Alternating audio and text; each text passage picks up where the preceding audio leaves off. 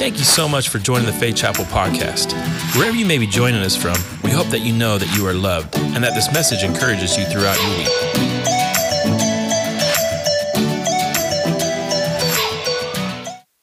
We start a new series today, and so I want you to follow along in the notes section in our app. But before we get started officially today, let me just say normally I'm the good news, inspirational guy, but today is a little different kind of a message. It's a message that causes me to just want to sit behind this table as though we're having a conversation with one another. And that we're just kind of having a dialogue one with another. Because I think it's important for us to, that every once in a while we just need to return back to just a good, solid biblical understanding of what's happening in our world and, what's, and how it's affecting us. And before we begin today, I want to make this declaration that's found right out of Daniel's book, Daniel chapter 4 and verse 25. And I want all of you to say this with me. This is really the big idea. This is the big takeaway for me today and for all of us. So, can we say this together? Are you ready? The Most High is sovereign over the kingdoms on earth and gives them to anyone he wishes. Can you say this again with me? The Most High is sovereign over the kingdoms on earth and gives them to anyone he wishes. I mean, I want you to know that nothing in this past week has influenced my message. Like, I just want to remind you that God gave me this message a few week, months ago and said, preach this after the election Tuesday. So here we are. But I'm also mindful of all the many differences of those that follow this ministry and are watching today. Some are celebrating, some are distraught over the election. Some are simply glad that it's over. Anybody in that camp? Like, finally, right? And then there's a myriad of beliefs and positions and emotions in between those positions. I'm also mindful of the many differences that make up our church and this ministry. We have different races, different social backgrounds, different levels of education, different political persuasions, different economic backgrounds. And if I could say it this way, this is why I love our church so much. Because we look like and act like the body of Christ, where every member is vital and every member is important. Yes. Yes, so my goal here today is this, is just to provide some perspective. Whether you feel like you've won this past week or you lost, it's very simple. This truth is very simple for me to follow, and I hope that I bring it to all of us that we are not citizens of this world, but we come from a different world. That first and foremost, we are Christians first. I thought we'd have a big amen there. I mean, it was cold and rainy in the first service, and there wasn't very many, but it was louder than that. So come on out. We are Christians first. This is not our home. We are simply passing through. See, a blue wave won't save you. A red wave won't save you. Only a crimson wave will save you. And that flows from Calvary's tree. And once you've been washed in the precious blood of Jesus Christ, the Lamb of God, and your sins are forgiven, you become a part of the family of God. Chosen by God, blessed by God with every spiritual blessing, predestined and adopted for the purposes of His will. And because of his blood, you are now able to experience the riches of his grace, which he has lavished upon us. And we have received the promised Holy Spirit, the guarantee of our inheritance, and seals the gospel of our salvation within our hearts and our lives for all who believe. And to that I say, Praise the Lord. Praise the Lord. We see some biblical perspective just might help us ease our anxious hearts or minds, or bring, hopefully, to all of us a clear focus for all of us in this moment in which we live. So again, I go back to Daniel. The Most High is sovereign over all the kingdoms on the earth, and he gives them to anyone he wishes. And with that, I want us to begin this message. So, in order to understand that statement that was given to King Nebuchadnezzar, we need to go back and understand the context where it comes in Daniel. In Daniel chapter 1, Babylon is attacked, or they attack rather Jerusalem, and you can read about it in 2 Kings 24. And they destroy the entire temple, and they take out all the holy furnishings and take them back to Babylon. They don't just take the holy furnishings, they also take the best and the brightest minds that were in Jerusalem of that day, and it's called the Babylonian exile. And they take those people as prisoners and they take them back to Babylon, which includes Daniel and three other names that you might be familiar with Shadrach, Meshach, and Abednego, of course. And what's interesting to note is this is that this even ties into the Christmas story. Did you know without the Babylonian exile, there are no wise men that go see the baby Jesus? We'll get to that in December. But the prophet Jeremiah called Nebuchadnezzar God's servant. In Jeremiah 27, verse 6. This is interesting to me because Nebuchadnezzar is an ungodly king. Nebuchadnezzar raised up many temples to false gods. Nebuchadnezzar was a man that was far away from God, just attacked God's people and took them into captivity or took them prisoner, if you will. And yet Jeremiah says this in Jeremiah 27 6. He says, Now I call you and all the countries into the hands of my servant Nebuchadnezzar. And I want to go, What? I mean, I understand if he says my servant Paul or my servant Matthew or my servant John, but he's saying this about a pagan, ungodly king. He said, Here's my servant. It isn't the only time that we see an ungodly king called out in Scripture as a servant or a shepherd for God's people. In fact, Cyrus the Great or Cyrus of Persia, Isaiah spoke of him and he says, He's the one who saved Cyrus. He is my shepherd, and I will accomplish all that I please. And he will say to Jerusalem, Let us rebuild, in the temple, and let the foundations be laid. And you might be going, What? How is this even possible? Well, it's possible because the Most High is sovereign over the kingdoms of the earth, and he places them to anyone that he wishes. And if you'll remember the Christmas story, wasn't it Caesar Augustus that issued a decree that everyone go back to their homeland so that they could all be counted? And that forced Mary and Joseph to go to Bethlehem where Jesus was born, thus fulfilling a 400 year old prophecy given in Micah chapter 5 and verse 2. How is this possible? Again, because the Most High is sovereign over all the kingdoms on the earth, and He gives them to anyone that He wishes. Now let's go back to Daniel. And once in Babylon, here's what the exiles are required to do. They're required to be, go through a re-education program. They had to be dressed, redressed in the Babylonian way, eat the Babylonian food, learn the Babylonian history and culture. They wear jewelry. They have their ears pierced. They give up their Jewish identity. They were all given Babylonian names.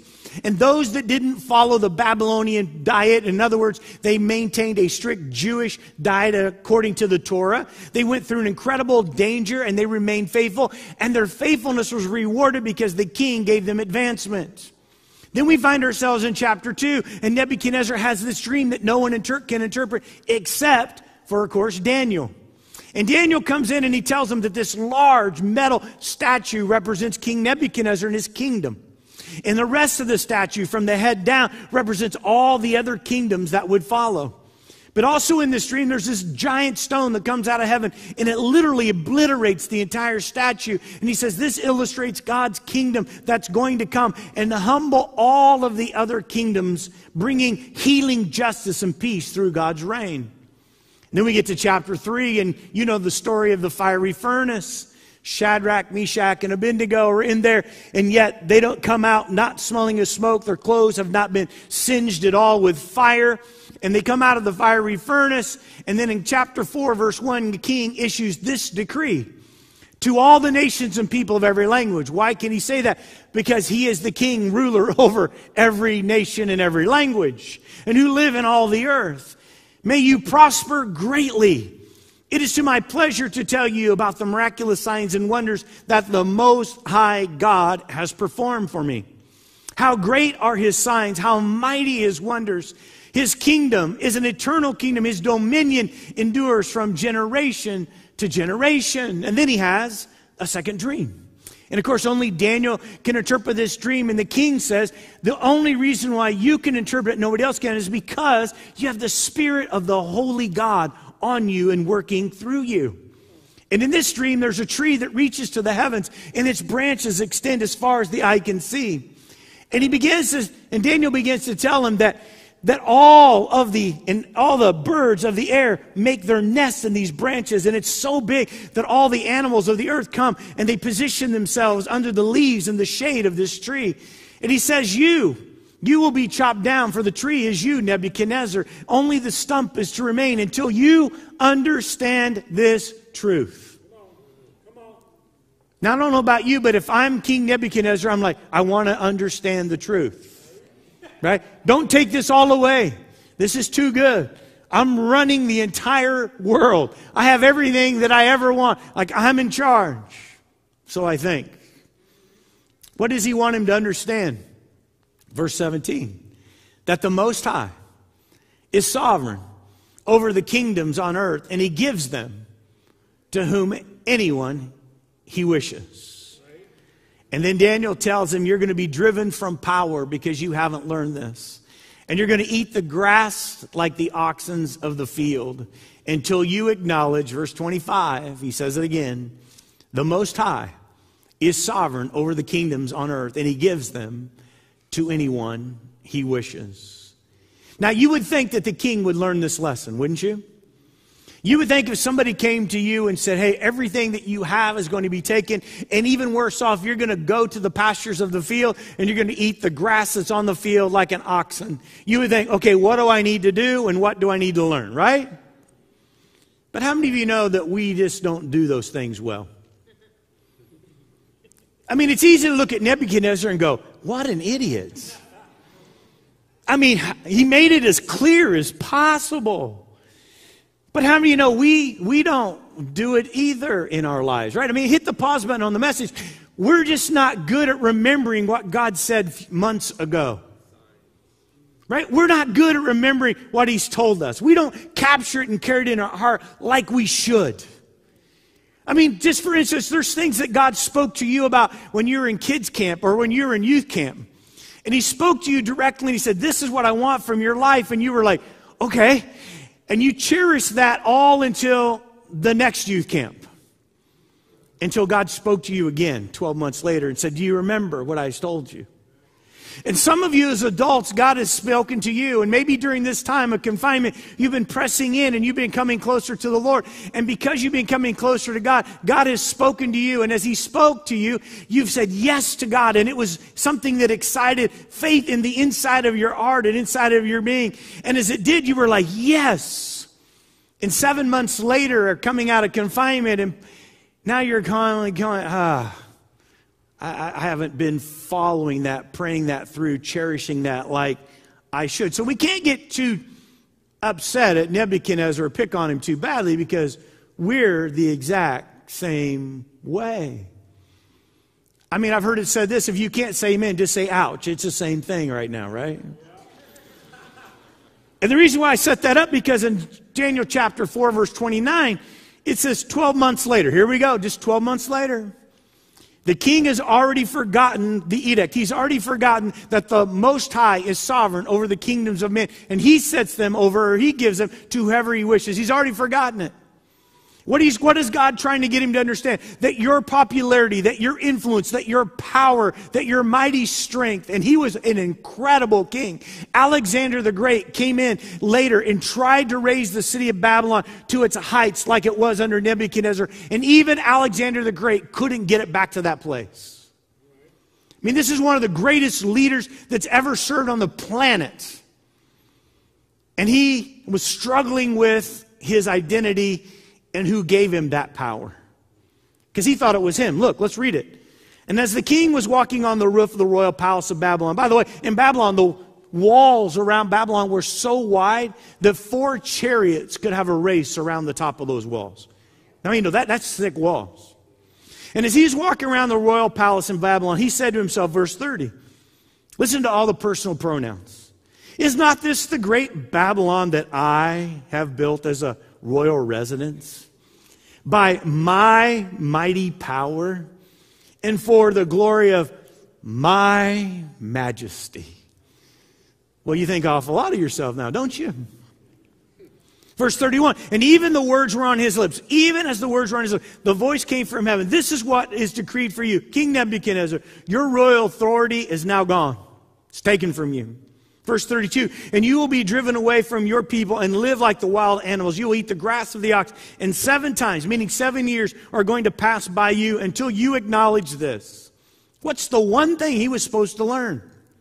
By the way, what's the one thing that you're supposed to learn that God keeps having you come back to that you just haven't learned? What's the one lesson he's been trying to drive in? And you're like, I don't want, I don't like this chapter. Let me go on to the next one. God says, that's not how it works.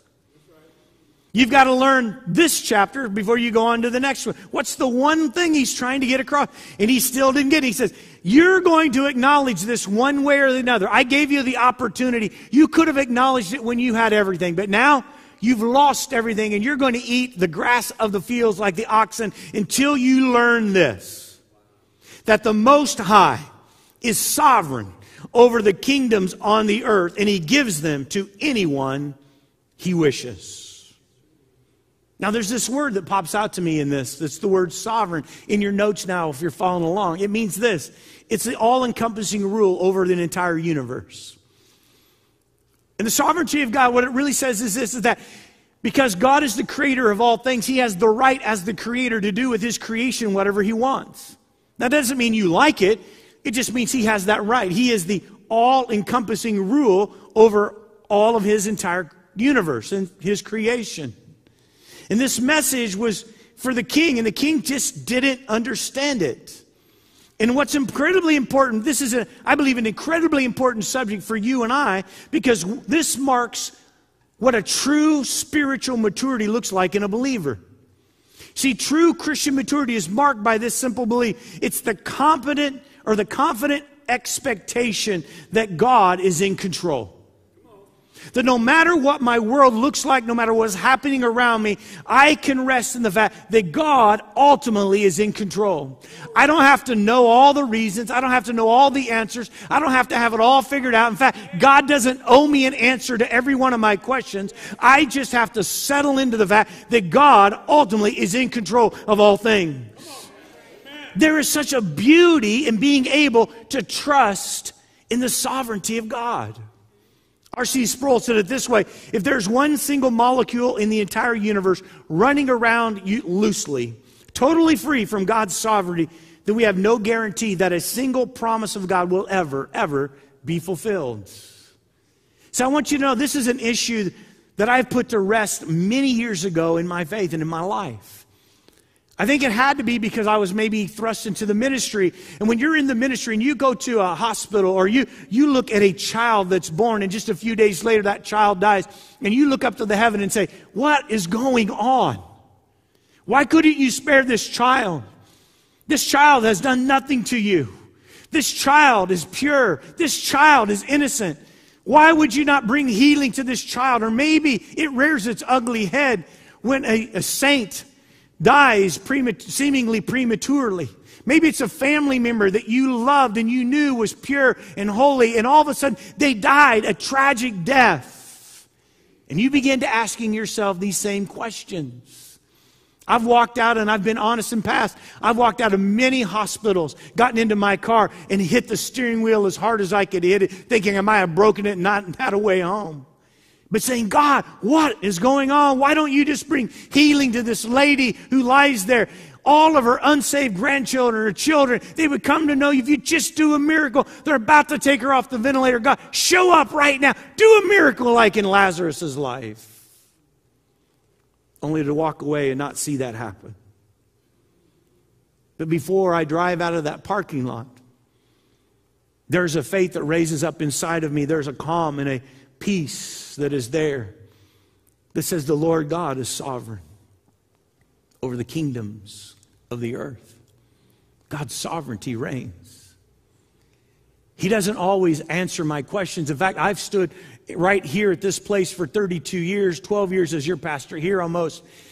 And I've done many, many funerals where I have not understood the conditions of that person's passing. And I've even told the audience that was there, I don't always understand the why questions. But here's what I do know that I can tell you after 32 years of ministry, God rarely answers the why questions. It comes down to trust and confidence. And I trust God. I trust God exclu- exclusively in my life. I trust God that God is ultimately in control, that He holds the universe in the span of His hand. And just because I don't understand what's happening doesn't mean it's not being controlled or allowed by God Himself. See, if I remind you this morning that 1 Corinthians 13 tells us that right now, every single one of us on our absolute best day, those of you that have an IQ that's greater than many, anyone else in the room, maybe you're a genius sitting here, and on your best day as a genius, can I remind you of this? That you only know in part. That's what Scripture says. I mean, we tend to look at that and say, you know, oh, i have an IQ of 180. I'm not talking about myself now. Because mine's is much higher than that. But I, I'm just talking about.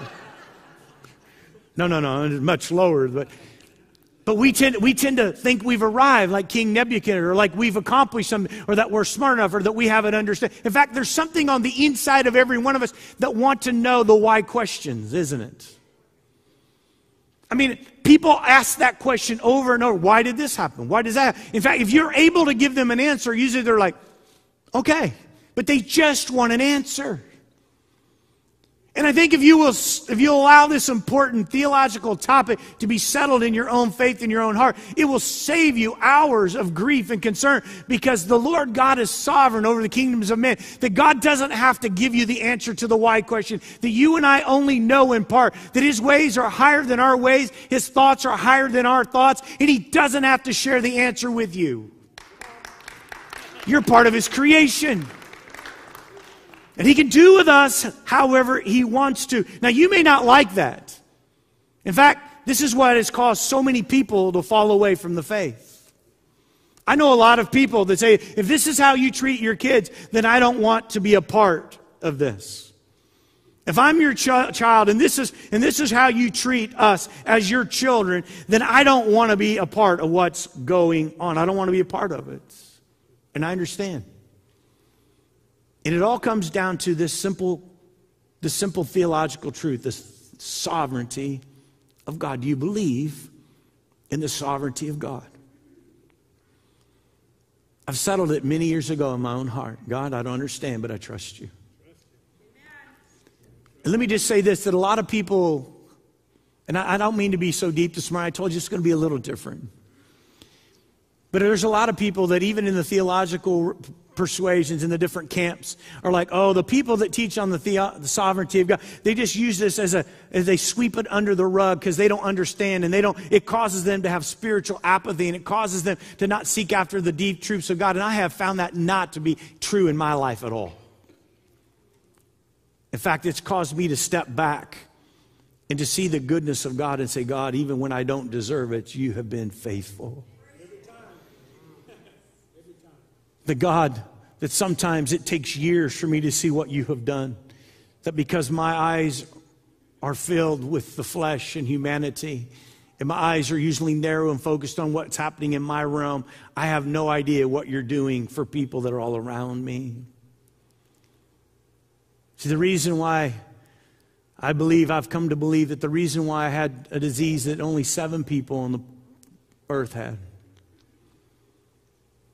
and I believe that God healed me not because I deserved to be healed or not because not because I prayed for or had more faith. It was because my uncle needed to come to Christ. He was a doctor and he understood my condition more than anyone else. But I didn't realize that till years later. I don't know what God is always doing in my life, but I've come to the place where I know that the Most High is sovereign over the kingdoms of this earth. As it relates to the elections and it relates to people governing us, and he gives them to who anyone that he wishes. Now, you may not like that, but again, I'm a Christian first. God is sovereign in your notes. Let me just give you these quick things and allow you to get out of here, but I want you to just real, recognize a few things. This is not a comprehensive list, but God is sovereign over creation. The earth is the Lord's and everything in it, and all who dwell there within, and all who live in it. That's us. He is sovereign over all of his creation. You are part of the plan of God. And God chose the exact time and place for you to live. Revelation chapter 4, verse 11. Worthy are you, our Lord, our God, to receive glory and honor and power. Why? For you created all things, and because of your will, they existed and were created. Because of your will, we were we exist and are created. Because of your will, we exist and are created. That's the sovereignty of God. Number two, God is sovereign over human life. He says, Wealth and honor come from you. 1 Chronicles 29 12. For you are the ruler of all things. Everybody say all. all. You're the ruler of all things. And in your hands are strength and power to exalt and to give strength to all. Second Chronicles 25 8. Even if you go and fight courageously in battle, God will overthrow you before the enemies. Why? Because God has the power to help or to overthrow. Do I understand that? And I don't understand why God gives help to some and he overthrows others. I don't understand. But again, just for me, settling this in my own life, it causes me to sit back and go, God, all the times that I see that you've helped me, I did not deserve that. And I stand in awe of your sovereignty, of your perfection, and of your grace. Because without your grace and mercy, I didn't deserve those things. It's only because of the hand of God who graciously gives all things to me that I can sit here and say, Thank you, that I've been a recipient time and time and time and time again of your goodness. See, it's not me sweeping it under the rug. It's me looking back and saying, Wow, God has been such a blessing in my life and brought so much goodness into my life. How could I not sit back and say, Thank you, Lord? Acts 17, one of my favorite passages. Verse 24 The God who made the world and everything in it is the Lord of heaven and earth, and he does not live by temples built by human hands. He is not served by human hands as if he needed anything. By the way, God doesn't need you. I told you it wouldn't be an inspirational message. I told you. I don't know what you came expecting. And the reason why I stop here and just pause a minute because there is actual there's an actual teaching around that that God needed you and that God was lonely, so God created man and so that he could walk with him and that he could have fellowship because God wanted fellowship because he is a being that needs fellowship, that needs intimacy.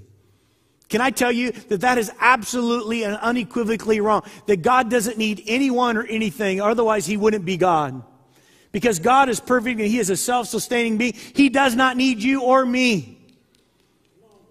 So again, the sovereignty of God causes me to step back and go, God, if you used me at all to accomplish anything while I've been here on the earth, thank you for including me in your great plan. Thanks for being a part of my life. Thanks for allowing me to part of your goodness and your grace. Thank you, oh God. Verse 26 For one man he made all the nations that should inhabit the whole earth, and he marked out their appointed times in history and their boundaries of their land. What does this mean? I've said it this way He chose the exact time the exact place for you to live. So before the foundations of the world, the Bible says God knew you. He had already created you, I believe, your spirit. He was just waiting for you to take flesh in this world.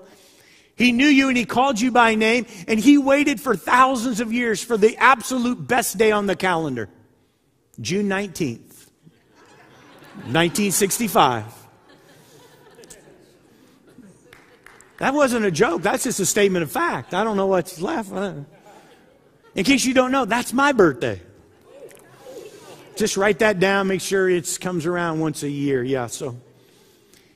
But he said on that day, he said, Brian, I've been waiting for thousands of years. Now's your moment. Now's your time.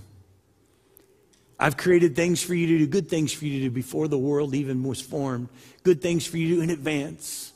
I have a purpose and I have a plan for you and everything that you're going to do. If you'll live your life according to me, if you'll surrender your life to me, if you'll allow me to direct your life, you'll see things that you could never have seen in any other way. He said, just trust me, put yourself in my care. The sovereignty of God, the exact appointed time for me to live. And he's also involved, number three, in the minutest details of my life and of your life. The physician Luke said, Are not five sparrows sold for two pennies? not anymore, or not in California. No, wait.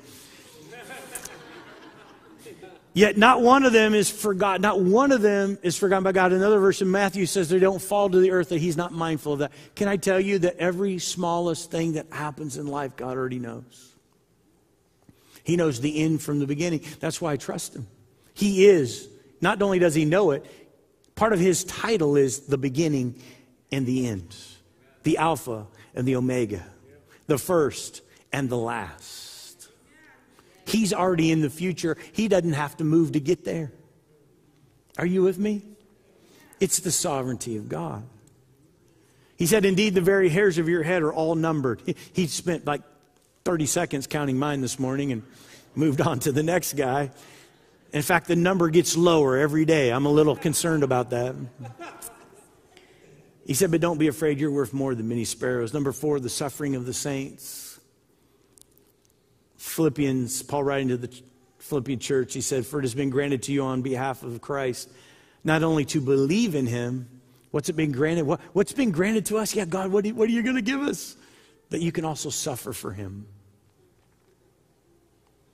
This is Paul, who knows what it's like to be shipwrecked, to be stoned and left for dead, to be naked, to be hungry, to be in prison.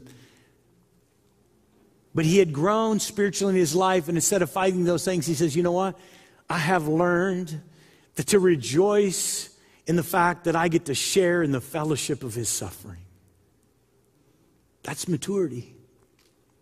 See, I don't know what tomorrow holds, and I don't know what the years to come hold, and I don't know what's going to happen. And, and I think anybody who tries to tell you is probably just doing their best to make it up because they know we want answers. But the best answer I can give you is this that the Lord God is sovereign over the kingdoms of the earth, and He gives them to whoever He wishes. And that God is going to cause us to walk, if we choose to, walk in His presence and His power, and that His seed will never be begging for bread, that He'll never leave us nor forsake us, that even if we walk through the valley of the shadow of death, we will never fear evil because we know that God is with us. That we don't have to worry about tomorrow, for tomorrow will take care of itself, but every single day we'll have the daily bread of God waiting for us to feed us, to nourish us, to give us substance, because God said, I will be with you always. What happened in Daniel's day, the then and the now? What happened? Those that were faithful, that stayed true to the things of God. What happened? God was faithful to them and He provided miracles for them. They didn't have to worry that they were taking away from their houses in the middle of the night. They didn't have to worry because God was still with them. Even though they questioned God, God said, if you're faithful, I'll be with you. I'll do the miracles through you. I'll make sure you have everything that you'll need. I don't want to suffer any more than you do. But if it happens, we should welcome it because we welcome it as suffering for the Lord Jesus Christ, knowing that we can handle it if God says you can. I know that's not an amen part. I know it. But maybe that's what the world needs. Maybe that's what America needs. Because every time a country goes through persecution, the church grows. And God, if that's what you want to do in our church, if that's what you want to do in this pastor's life, then so be it. I trust you, you're sovereign over the kingdoms of this earth, and you give them to whoever you wish. And just like Job, whether you slay me or not, I will praise you. I will praise you. Because the simple truth is this it doesn't matter what you do or don't do, you're still God on the throne, and you are supreme and you are sovereign. Number five, he is sovereign over the over world history. A middle school teacher stood up one time and he wrote the word history on the chalkboard and, and he said, You know what history is? And I'm thinking, No, but that's why we're in the class, right? and he said, It's his story. And he challenged us as junior hires. He said, You have a part to play in his story, and you can go find it if you want to. I wasn't a Christian at the time or going to church, but that stayed with me that, that this was history. This was his story that he was playing out. He was sovereign over his own story, and he allows me to be a part of it. And I just think that is the most incredible thing. And Proverbs 21 1 says, The king's heart's like a channels of water in the hand of the Lord, and he turns that channel of water wherever he wants it to go. For the kingdom, Psalm 22, 28, the kingdom is the Lord's, meaning this entire kingdom, all the earth, and he rules over the nations through these men. Why? The kingdom of God is sovereign. He gives them to whoever he wishes. And last, it's the electing of his people. Ephesians 1:11 in him you were chosen having been predestined according to the plan of him who works everything out in the conformity of his purpose of his will. Can I just say it this was quickly because I know people are concerned. What is it the will of God that this happened? It may not be the will of God that everything happens. I can say that with great confidence. Let me explain it to you this way Is it the will of God that babies get aborted every day? Is it the will of God for homicide to happen, for people to take lives of others? That's not the will of God. But does it happen every day? It happens every day. You know what Scripture teaches? Understand this is part of the sovereignty of God. You know what Scripture teaches about those things? That the purposes of God, this is what Scripture promises, that the purposes of God are always being made complete, not necessarily the will of God. Let me bring it home a little bit closer. Do you always accomplish the will of God every single day for your life? You don't. You know why I know? Because you'd be perfect. And there's nobody perfect but Jesus. And that's why we need him. So the will of God isn't always being fulfilled, but the purposes of God, Scripture teaches, are always being fulfilled. See, God's ways are not our ways, His thoughts are not our thoughts. And we need to rest, we don't need to wrestle with those things so much, I think, in our minds, our spirits, but really come to the simple truth that God is sovereign over the kingdoms of men and he gives them to whoever he wishes. So as I close, what, what do you want us to do with this, Pastor? What, what do we, where do we go with this teaching? Well, let me first start in Romans 13, two passages, and we're done. Romans 13, 1 and 2 says, Let everyone be subject to the governing authorities, for there is no authority except that which God has established. Who established all the authorities? God did. The authorities that exist have been established by God. Consequently, whoever rebels against the authority is rebelling against what God has instituted. Uh oh.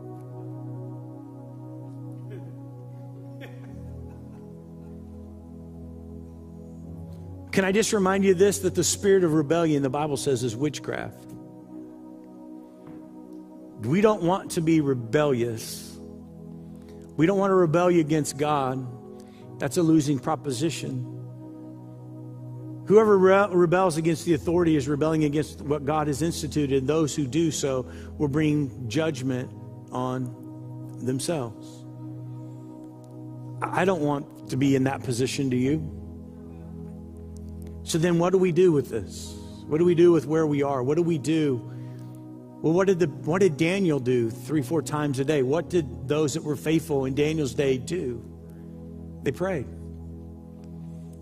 1 Timothy chapter 2 verses 1 and 3 I urge you then first of all that petitions prayers intercession and thanksgiving be made for all people. And usually we start a prayer meeting with that verse and we go yes here we go. No matter how you want to pray let's pray and let's be in prayer right now.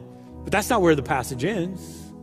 He says, I want you to have all petitions, prayers, intercessions, and thanksgiving for all people, for kings, and for those that are in authority, that we, you and I, may live peaceful and quiet lives in all godliness and holiness. For it, for this is good, and it does what? It pleases God. How many want to please God? What do we do in this season that we're in? What do we do right now? What do we do? We pray. And we recognize that the Lord God is sovereign over the kingdoms of men, and He places them with whoever He wishes.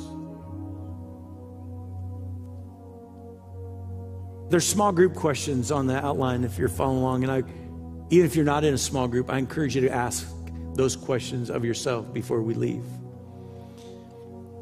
Or sometime this week when you have a chance to get away. But let me end with this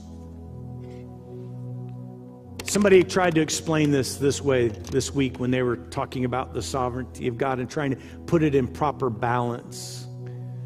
Because some people use the sovereignty of God as an excuse not to even be involved in missions around the world. They say, well, if God is sovereign, He knows who's going to come and He's pre selected those people, then, then why would we ever go around the world and preach the gospel? That's taking it to an extreme because God uses you and I.